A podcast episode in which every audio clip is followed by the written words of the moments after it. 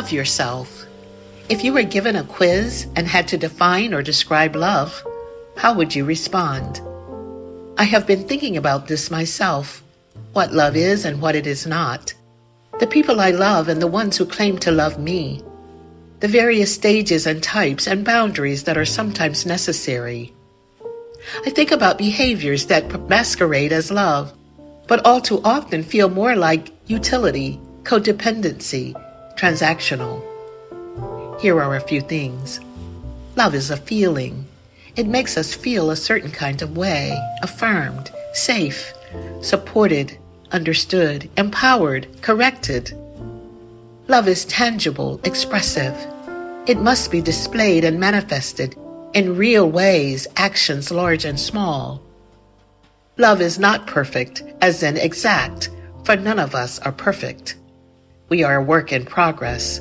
Therefore, our expressions toward one another are always a work in progress as well.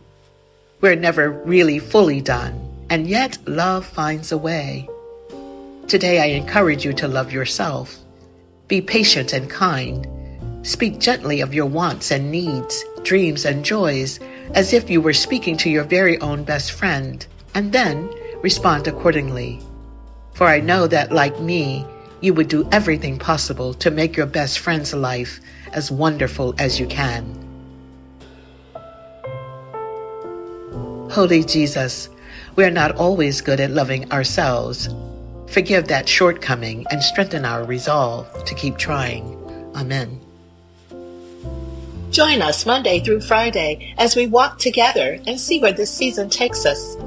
Remember to subscribe, like, offer your rating, and leave a review.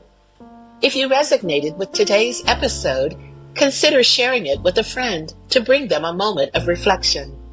For more information about Park Avenue United Methodist Church, to listen to past episodes, and join in worship online on Sunday mornings, visit our church website linked in the show notes.